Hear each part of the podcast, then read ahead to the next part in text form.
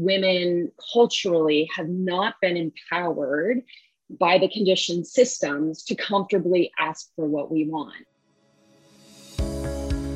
Welcome to the Mindful Wealth Podcast. Stop financializing everything. What is true wealth? What's the right metric for success? Much of how we live presupposes that our incomes or spending is a good measuring stick. But can you really quantify success with a bank balance? Or should we include softer things like learning and love, generosity and gratitude, and happiness and well being?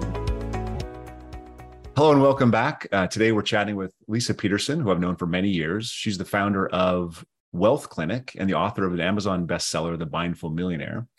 Leisa left the advisor world to have a greater impact coaching people to unwind their money issues. And she's been quite successful as part of the FIRE community. Uh, Leisa, welcome to the Mindful Wealth podcast. I'm so happy to be here. Hi, Leisa. So, um, the first question that I want to ask you is tell us a little bit about your story. What is your journey through life that has led you to be sitting with us here today? Big question. so, the reason I'm sitting here today uh, has a lot to do with the fact that I have been plagued by scarcity mindset much of my life. And if it weren't for scarcity mindset, I probably wouldn't have worked really, really hard in the first half of my life to build wealth. I, I wouldn't have been important to me the way I look at it. But because there wasn't very much growing up, I made a decision at a very young age, I think going back to like eight years old, that I needed to figure this money thing out because my parents definitely didn't have it figured out. And, you know, I want to say the rest is history. I write about this in my book that by the age of 12, I had already figured out how to get a credit card at J.C. Penney's by lying about my age and I got my mom and dad, my mom to take me to a bank and get a checking account at 12. And within a year or so, I started having bigger savings accounts than they did. So it goes back really a long time. The good news is, is that I am no longer plagued by scarcity mindset. I have plenty to last for the rest of my life, not just because it's a dollar figure, but because I figured out that that was a problem that was really holding me back from living the life that I wanted to live. And yeah. And so maybe you can just tell me a little bit like how that turns into kind of helping people, right? So it sounds like you have a really incredible backstory. I don't know anybody who really started worrying about money at 12. okay. wow. Okay interesting connection but so how does that then turn into you know you do your thing i assume you you know spend a lot of time making your own money but then somewhere that turns into helping other people and so how did that happen i would probably break it into three phases that i went through in my life i'm 55 now and the first 30 years was all about me and having money and being safe and secure in 1999, uh, right around 31 years of age, unfortunately, I went through a really tragic thing with my father. Uh, was killed, and it was very tragic and very sudden. And that was a turning point for me to realize that I had never been happy. I had made money, my God. I was completely clueless of what it meant to live a life that was aligned with who I was because I didn't even know who I was. And that led into another 13 years of me getting into meditation and self realization and Buddhism for many years. And in that time, interesting enough, and I, I can only say this in reflection, but in that time, I was just trying to figure out like, what is this thing called life? Is there any way that I could ever be happy? how does money relate to that and and how that looked in practical life is is i look like i was doing all the same stuff i had my career i had my you know wealth building because my husband and i have been building real estate and developing real estate for for 30 years i had that i had my children my relationship my career and then over here i was meditating and teaching mindfulness and getting involved in this kind of subculture but they didn't mix and and it wasn't until 2013 that I realized I couldn't live this fragmented life anymore. And it was only in that time that I was ready to go out at the level that I am now and say, I think I've learned some things that I could help other people with.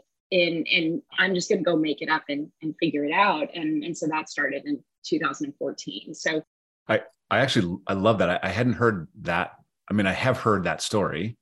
I didn't understand that trajectory and how you went from sort of internal to sort of an external focus and it makes me feel better now that I know how old you are because I'm I'm five years behind you, and so I think I can catch up. I think I can. I think I'm sort of on the same pace because I brought you know I did the same thing. I brought the finance and the mindfulness together just like three years ago. So you know, in five years I'll be I'll be where you are, which feels good. I, I feel like I'm on the right path. So so you know we talk a lot about true wealth. If you've listened to a, a prior episode, we talk about true wealth. You know, some call it success, some refer to it as well-being or fulfillment what, what does true wealth mean to you? True wealth to me is something that changes as I change. It shifts as I become the person that I think I'm here in this life to become. And so when I look back a few years ago, I would have given you a totally different definition of what that means. For me right now, true wealth is something that has a lot to do with choice and construction of how I, what I'm giving my attention to, and is that in balance with my priorities and values? And it has a lot less to do with about money, but three years ago it had a lot more to do with money. And and perhaps that I can't look at it in a vacuum of separating all the pieces out, but we have financially thrived over the past three or four years. And what's funny about it is it's overall, but looked like we weren't really making that much money. And so we've kind of reached this place where we're not really doing much, but it's actually growing and in a bigger way. And we're not, it's just not important to us. It's, it's kind of that dream that everybody hopes will happen. Like when you reach this place of abundance, just starts happening and you're like, wow, that's amazing so so that's been a realization as well that that the less i focus on it the less important it is the more seems to come.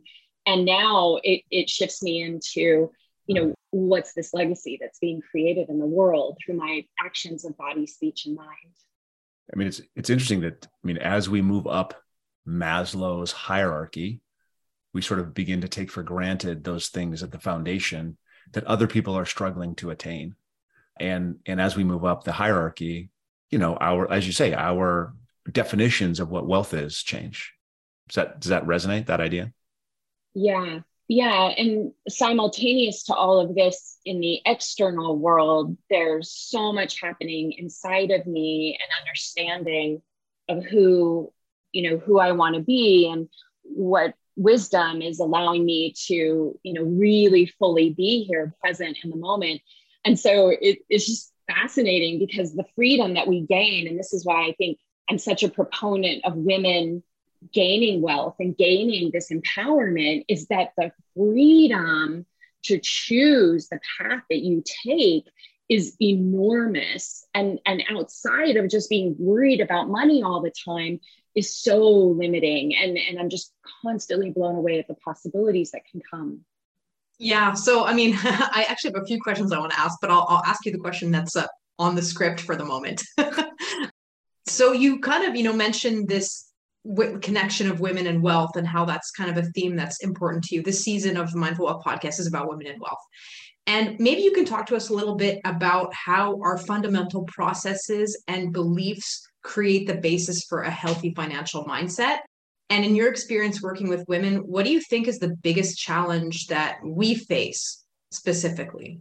I'll start with that last part, and then you might have to bring me back. But what's coming really strong in this moment, and because I work with so many women who are trying to build wealth for themselves through business ownership. And it's not an easy journey for anyone, but I happen to focus a lot on those differences and the things that I see my my male clients struggle and the things that I see female clients struggle with differ. So, one of the biggest things that comes up over and over again that is an obstacle until we see beyond it is this ability to ask for what we want.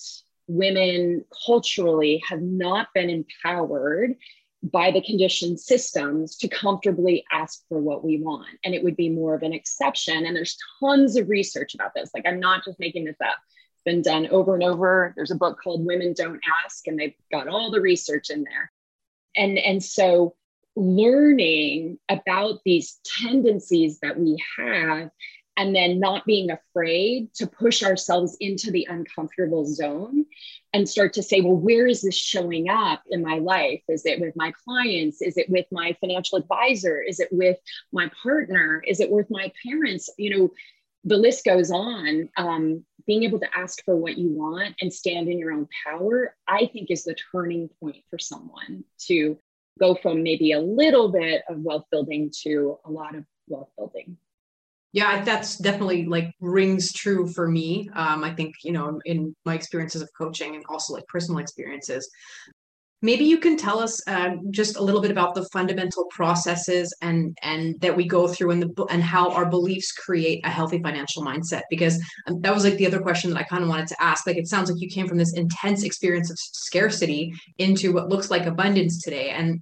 you associate that with a mindset shift. So what does that actually look like on the ground yeah, I can give you a direct example from a recent experience with a client because it's it's hard to describe this, um, and I think it's way more helpful if we just get really specific. So, a lot of the work that I do, in one way, shape, or form, is allowing people to have a breakthrough around what paradigm are they living in now that has prevented them from being able to build wealth and if we can get to the core belief systems that are kind of holding them hostage in one way and open up to the fact that this is not true it maybe it was true when they were a child or in their 20s or even in their 30s but it's not anymore.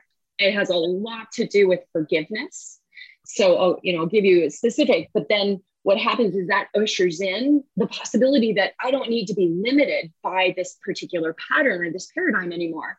In most situations, what has happened is both women and men have this, but again, I work with probably 85% women.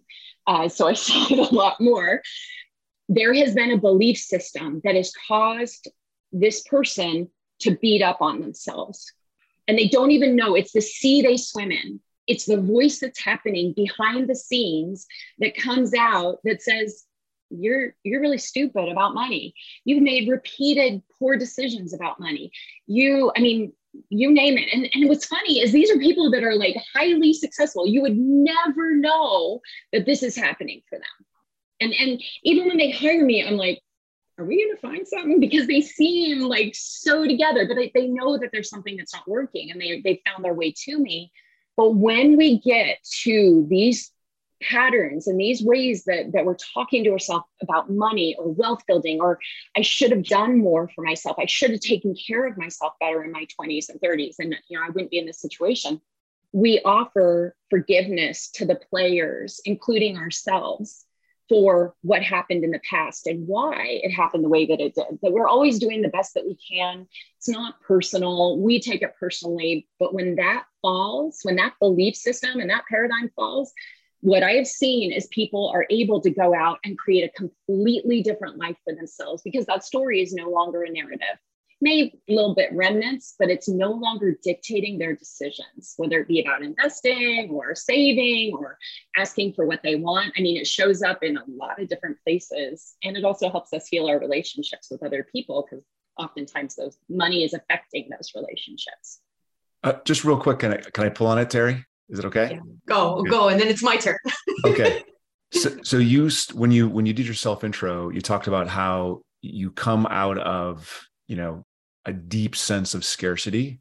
And and you said you no longer suffer from this. When you said that i was that blew me away because i don't know anyone that says they no longer so i i say i come out of deep sense of scarcity and it still has a hold on me today.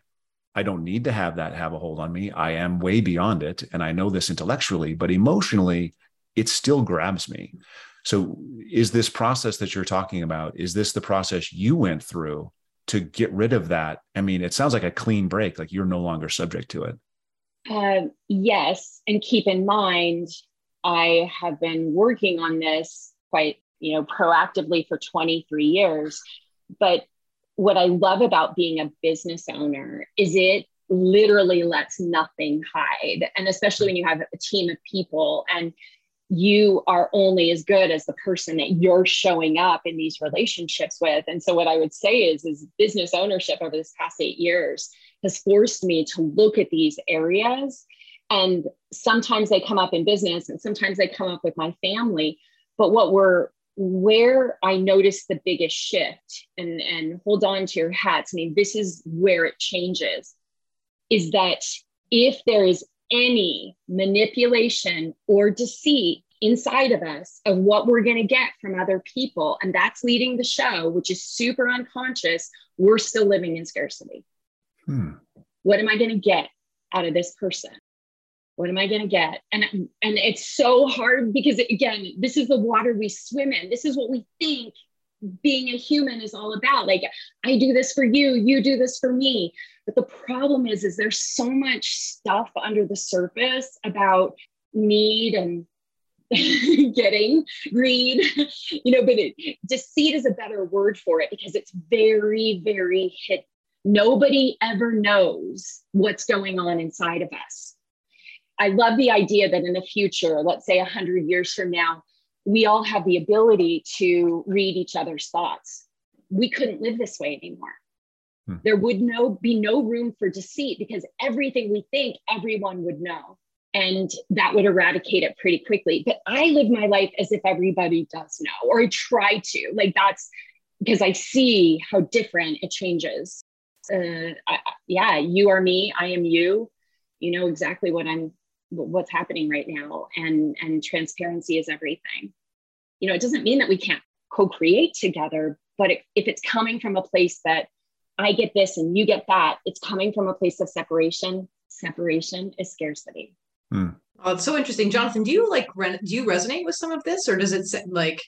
No I, you know i've i've actually recently discussed the idea of transactional relationships right? So i think that's kind of what you're getting at is is if, if we're always trading and in all of our trading we're trying to trade up which is that that is a sense of scarcity. That is that is what will i get out of this? And i think that that's that that i think you're right. I think that drives everything until we wake up to it. This is why we have you know specific loving kindness meditations. So we put everyone on the on the same on the same path right? Yeah. I mean I, I find this so interesting because i you know maybe this is like you know jonathan and i sometimes we talk about like our individual psychology and like what our little gremlins are right? And i you know i i guess i just don't feel like i've had that experience of feeling scarcity towards financial resources and as a result like it's i find this fascinating but i'm not able to like really kind of I can intellectually hear what you're saying, but it's as if emotionally I've not had that experience. And so it's just so interesting to me that like people are experiencing that. And I think like it now makes me aware that like that's actually going on for people sometimes. And like if you don't know about it, you kind of aren't aware that it's going on. I don't know. That makes sense. I wonder if this is a uniquely American thing. Maybe. I mean, maybe. What do you think, Leisa?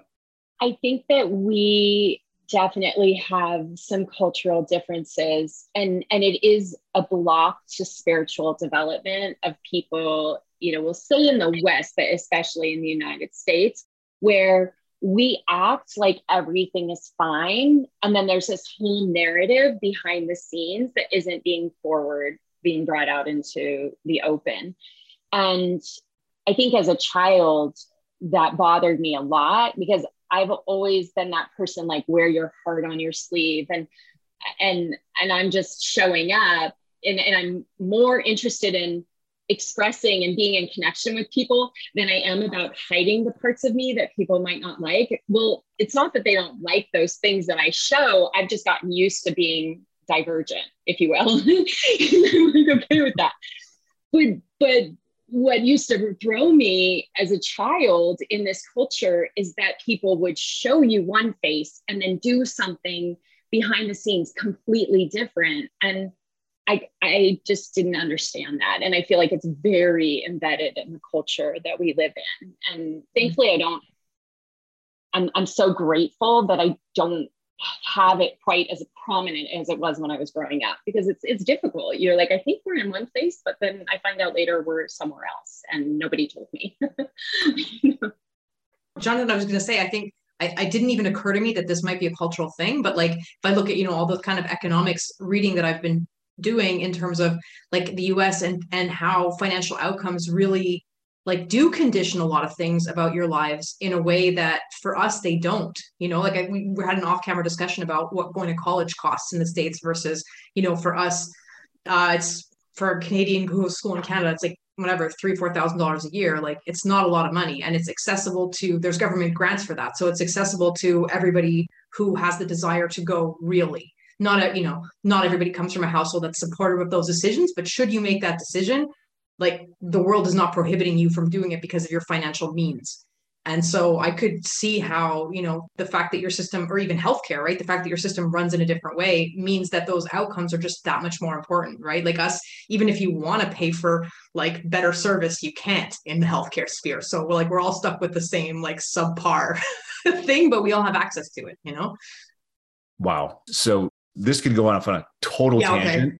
I'm, I'm going to try to bring this back, back, a little bit. a, a, tangent that I would love to have. Like I, I don't don't get me wrong. The idea of how by changing the cultural underpinnings you could actually bring people closer and share broad share success more broadly is you know that's I think that solves a lot of problems for for us, uh, but we're not going to solve them today. So. Uh, Leisa, you, you described these connections between self worth the historical self-worth and current financial situation.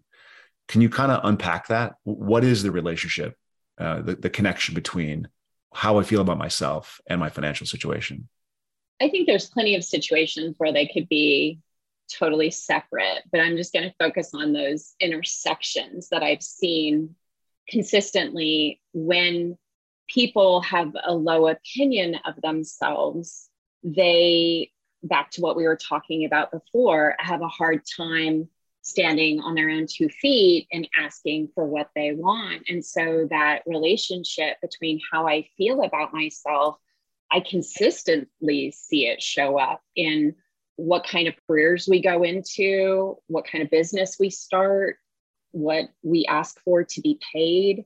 And and I think that that it's it's super powerful to separate the two and realize that you could be on your own journey figuring out you know self-love or self-understanding and you could actually have money be out here as more of like a game. You know like what about separating them and say well what if i just asked for more? What if i just like didn't think about it from that perspective. And I just got the nerve up, or I surrounded myself by people who think differently and I learn from them and I work on this journey separate. And I think this whole idea of connecting into and in back to the United States, there's this yardstick that mm. also can happen where based on how much money I have or the socioeconomic status I grew up in, or maybe I grew up in one and now I'm not in the same one that my parents were. Like this yardstick to measure self like value as a human because of how much money you have is very, very, very dangerous. I, I think it's far better to separate them and say, I've got two issues here, but I'm not going to allow them to indicate one way or the other that I think about myself. So, kind of like a full circle thing. I wonder if you could maybe tell us a little bit about your book, Mindful Millionaire. Why did you write the book and what's not like other personal finance books? There's a lot that's not like other personal finance books. Hmm. so it's written for two audiences, which is, first of all, unusual. The first audience is like my parents, struggle with money all your life and may or may not, you know, even know how much problems it's causing, but like not as aware about money, let's say, but know that it's not working. And so you want to find a book that helps you get your head around like, what's happening here? Why has this not worked out for me? So those folks. It's also written for somebody like me who made money God and then woke up one day and said, goodness, please don't let me die with this twisted relationship that this is the most important thing in life. Like there's got to be more. So it took me five years and writing like a million words to condense down to you know this book that would wake people up to their own relationship with themselves and notice where they get snagged along the way in their journey. And so it's not like any other finance book in that I teach about our relationship with money through the chakras. And the reason I did that was twofold. One, it's fun and it's like a different way of thinking about it. But also, Maslow's hierarchy of needs was inspired by the chakra system. And it's not like some woo woo pseudoscience, like it's just basic. How do we mature as a human being? And it kind of goes through these different phases that we go through.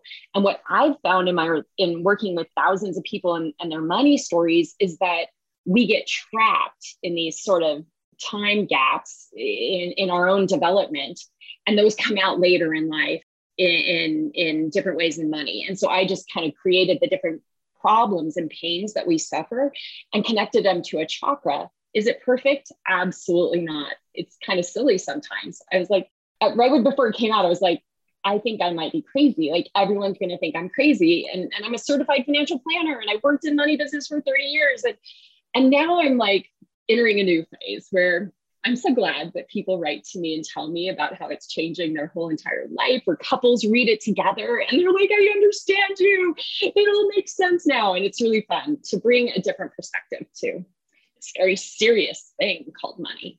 What is a mindful millionaire? I mean, uh, what you know, what what's mindful is the is the uh, uh, modifier there. What does that mean? You know, it's probably changing again. To me, today, the mindful millionaire is the person who's who's incredibly humble about the journey that they've had with money. They've built wealth, you know, in some capacity for themselves. Whatever, it's not the it's not the zeros, but it's this sense that I'm okay. I'm going to be okay. It's fine. I've got my resources. But what the mindfulness does is it changes the way we're thinking about money on the planet. It's changing it's as it's forcing us to ask the questions. You know where is when you let's say you save up money like where is that money going? Are you going to invest in things that make the that destroy the planet? Are you going to invest in in you know socially responsible and you know investing it's like it's not for me to decide but it causes us to ask those questions. What's happening with this money when you spend it when you invest it when you give it away? And and does that feel mindful to you? Or does it just feel like what everybody else is doing because that's how you're going to make the most amount of money yeah, that sounds like good advice to me. um, can you tell us a little bit about the I Prosper process and what you learned from clients working the process?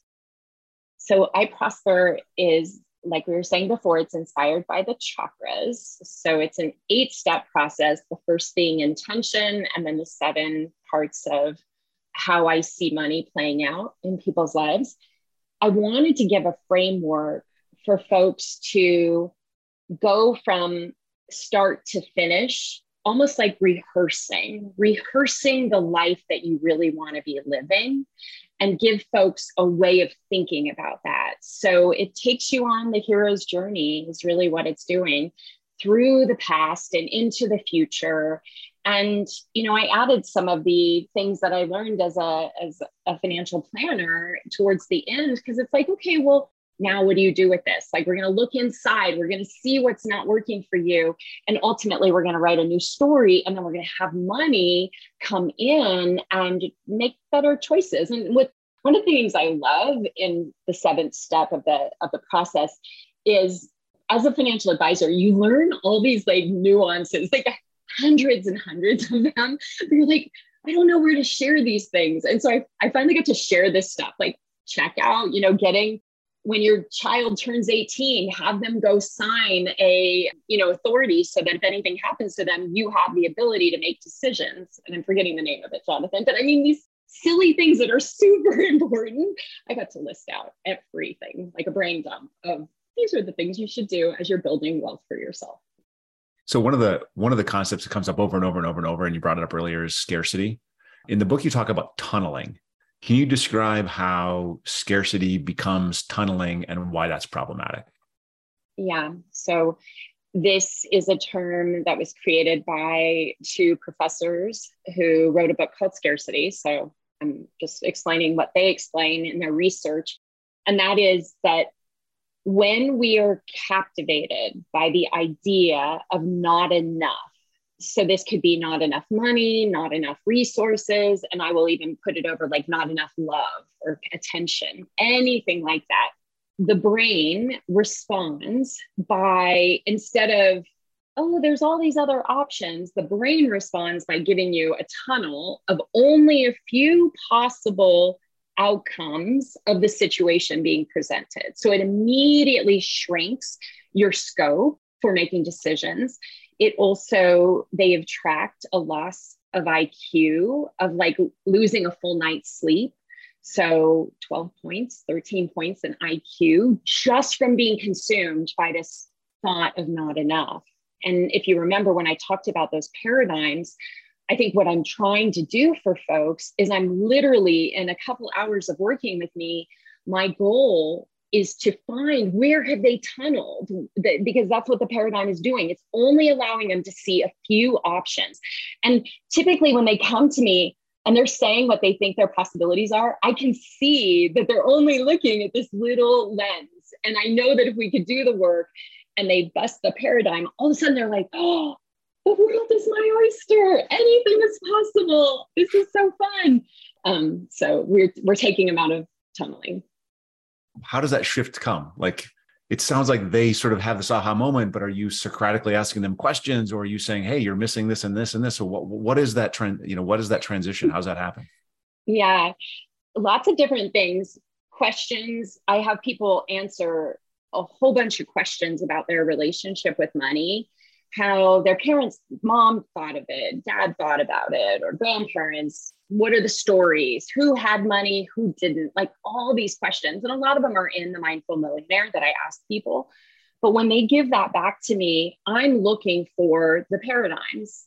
And once I see it or come close, then when we meet in person, I can start to say, Hey, tell me more about this or tell me more about that. All along, I'm looking for the beliefs that I know aren't true, but they are really certain are true. Mm. And from that point, we can dive into a series of questions that allow them to see the construct of, of what's happened. Definitely involves forgiveness, oftentimes for self, for parents, for you know, oppressors. A lot of times we're exploring the victim dynamic it isn't therapy and and I, i've never been to a therapist and i i thankfully i've always used spiritual. I've used this sort of process in my own life and worked with other people who have taught me different strategies in it. But it's it's fast. It's quite simple when you've done hundreds and hundreds. Very inspired if you if you know byron katie's work. She has four questions. It's all the same at the end of the day but the point is is that we run away. I think the reason it's hard to do this on ourselves is that we'll run away. It's the sea we're swimming in, and we'll get close, and it's so uncomfortable. We'll, we'll run away. So my my gift is to be like, I know you want to run, but I need you to stay. let's, just go a little deeper into understanding what happened. You know, once once we forgive, it, people, yeah, I think there's an art in being able to show people something and have them be like, oh, they're, they're just automatically forgiving. I don't even have to ask it. You know, they're like, I see it. Thank you. Hmm. Yeah. what strikes me as interesting here is it like we we're watching narrative come back into things. We've had, you know, two other uh, episodes previously in the season where like it was all about narrative, right? And like the kind of stories people tell themselves. But like it's just interesting because I think, you know, this comes up over and over again in terms of conditioning the outcomes that people have. And so it seems like there really is a, something there with with narratives and people's relationships to their backstory. For sure. Yeah. yeah. So let me ask another question. I think, you know, there were certain trends that were already there pre-COVID, but I think COVID has done a lot to you know, bring up more precarity for people to uh, widen some of those income gaps and some of the inequality that exists in society. And it's certainly put people into more uncertainty and more stress related to the predictability of things. And I wonder if you would have any advice for people who are facing these kind of stressful financial situations or who have had their, you know, certainties or the predictability of things kind of turned on their head in the last few years.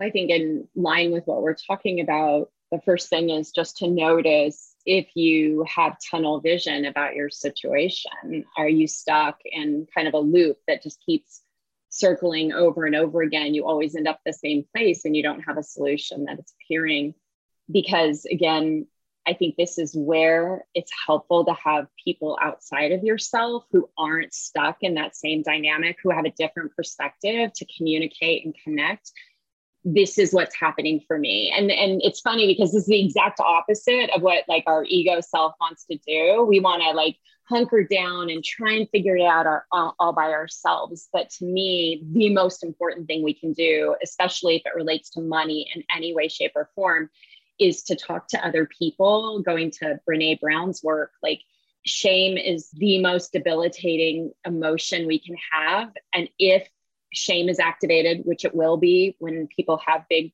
shifts in their situation, they might just they might have trouble solving it on their own. So if you can get out of your shame and share it with someone and have somebody say you're not alone in this you, you know and, and this is so much of i think the communities that i build is people are willing to come in and and and not maybe right at first they kind of got to size it up like what's happening here? But when people start to hear vulnerable shares of like this is what's happening and this is where i want to go and i'm not there yet it's incredibly liberating and it allows us to you know start get into the present moment and start to think about what might look different i'll add one other thing that we've learned we could talk just about this as a podcast that i'll plant a seed I've been working with people in my company for eight years in a lot of communities. And we, in six, six months ago, we integrated a process called Next Tiny Step. And because I was seeing people be super goal driven, and, and that's how our society is completely run, and it's ridiculous. And it's like completely separate from being in the present moment. And we needed a process that would allow people to create without a goal driven matrix. Instead, what we show people how to do is how to focus on what is the next tiny step to move forward. And I didn't come up with this. We we used a, a person by the name of Richard Ralston to show us what he had learned after working with thousands of people. And then we're adding our own flavor to it. Um, it's kind of like a circling combined with accountability pods that are peer led. And it's a game, it's a game changer. And as much trouble as we've had integrating it, I get why it's hard is we're rethinking all of the ways that we actually have held ourselves accountable to our goals and how destructive it can be. I, I want to, as a follow up question, and like, I don't, I don't know, whatever, I'm, I'm just going to ask it. Um, it seems like everything you're saying presupposes a lot of that there is enough and that it's all somehow internal, right? As if my position in society as if meritocracy is a given. And I mean, when I look at things, I think the reality is that like the cards deck is stacked in a certain way, right? Like some people come into this world with more, some people come into this world with less. Then let's not even talk about race. This season's about gender. There's all ways in which we kind of come into the social hierarchy, the financial hierarchy in a different way. And to me, sometimes like talking just about you know abundance and changing what's going on in your own narrative doesn't necessarily account for the fact that the deck is stacked in particular ways. So i wonder if you what are your thoughts on that? Do you think that there's no stacking or do you think it's all kind of internal narrative or like what do you what's your reaction? It's a good question. You know i can't change the situation of of how i was raised I'm a white woman, you know, in a country that is proven to, you know, have a lot of issues around racism that I'm very sensitive to. And I don't know all the ways that my privilege have affected my life. But I think I do have a slightly different perspective in that coming from where I came from, which is the lower middle class in the United States, and then watching this transition being a hundred percent, not, I mean, a hundred percent, who am I showing up in my life? Like that has been everything because I witness, I'm going back to a reunion where I grew up in the Bay Area in, in a month and, and I'm excited about it. But recently, you know, several people have passed away and i and i'm watching this very hard living and the toll of hard living that i was exposed to growing up and the toll it would have taken on me had i not broken out from a mindset perspective. And so i think it, it you know this is this is the world that i had to kind of learn and i teach according to that. Interesting enough we have a very diverse community of people that come to my work. And I think it's because I don't ignore the oppression or the systems or all these things that are stacked against us, but I won't let them stop us. I won't allow them to create a victim situation. I refuse to live that way. And I think that that's a shift that hasn't been easily won because I spent most of, I feel like at least 30 40 years of my life as a victim. I, I wonder just just to and, and, not to change anything about the answer or to or to question anything there. I wonder if it's a choice of how we resolve that very very difficult true situation and we we could we could wait for the universe to resolve it to, for things to become equal for things to be fixed and for governments to figure it out and for or, or we can take some of that and say you know what? I'm not going to wait. I'm going to do it myself. And in order to do it myself i have to have i have to have the mental acuity and the mental you know strength and the fortitude and i've got to gird myself and i've got to and uh, to fight that battle right? And so so what are those what are those mental strengths and what are those how do we empower people that are on the losing end of the stack to then rise up? Like how how do we how do we enable that? And i think that's Leisa i think that's the work that you're doing better than I am. So, well, I mean, the person who comes to mind to me in this moment and and continuously is Nelson Mandela, and the idea of him going into this prison. And for many people, that would have been the end. But yet, he came out of that experience a completely different person who went on to, you know, change thought at the at a minimum. You know, whether societies or what have you. That we are not going to change the world in the way, you know, Buddha said this like, you can't cover the world with leather. So you put leather on your shoes. And I, I am, don't get me wrong, I get caught up in like all kinds of stuff. And my husband's like, oh my goodness you know, because in the moment I can be very emotional about the things that are happening, but they're not the truth of my being. It's just like, ooh, this is very, this seems so real. And then I calm down and I see that I look at life like we're here. We've chosen to be on the human plane for the lessons that can we can only get in this human experience. And you know, to go very spiritual, like, yeah, I mean, I was hearing somebody the other day, like we live on this human experience where a lot of animals and humans have to kill other things to live. Like, we're not going to change that situation. but what we do with the difficulty and the hardship in this life is is what I'm I think I'm here for.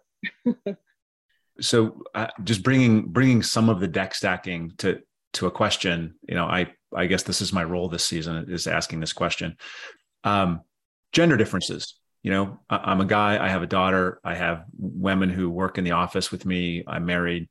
What can i do to support your success uh, women's success generally? What, what are some of the things that i can do to help? Because it seems like i don't know if this is not a this it's honest right? You know men men have run things sometimes into the ground for a long time. And what can we do to bring some more parity to that? What comes to me is is listening. And I had something happen recently where I was caught in an old paradigm and I'm glad it happened, but in the time when it was happening was very frustrating to me.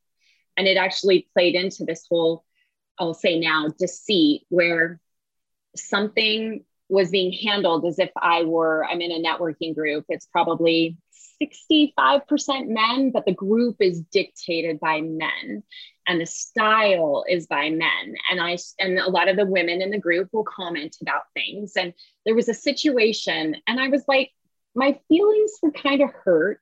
And I said it to one person, and they demanded that I had to go to this other person, this guy. And I was like, I know how this goes. Like I I don't really feel good about it. I'd rather just I'm going to work on me just forgiving and letting it go. But he wouldn't let go of it. And so I went, I, I had to like go to this person and tell him what happened. And it played out exactly like my worst fears, which was like, that's kind of stupid. And I was like,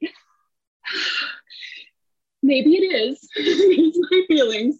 And um, and I was like, sometimes it's helpful to just listen and not treat women like they should be men. And my husband was the one who actually kind of helped me through it because in that situation, it's okay that we're different. It's okay that we might have a different way of looking at something or working through something.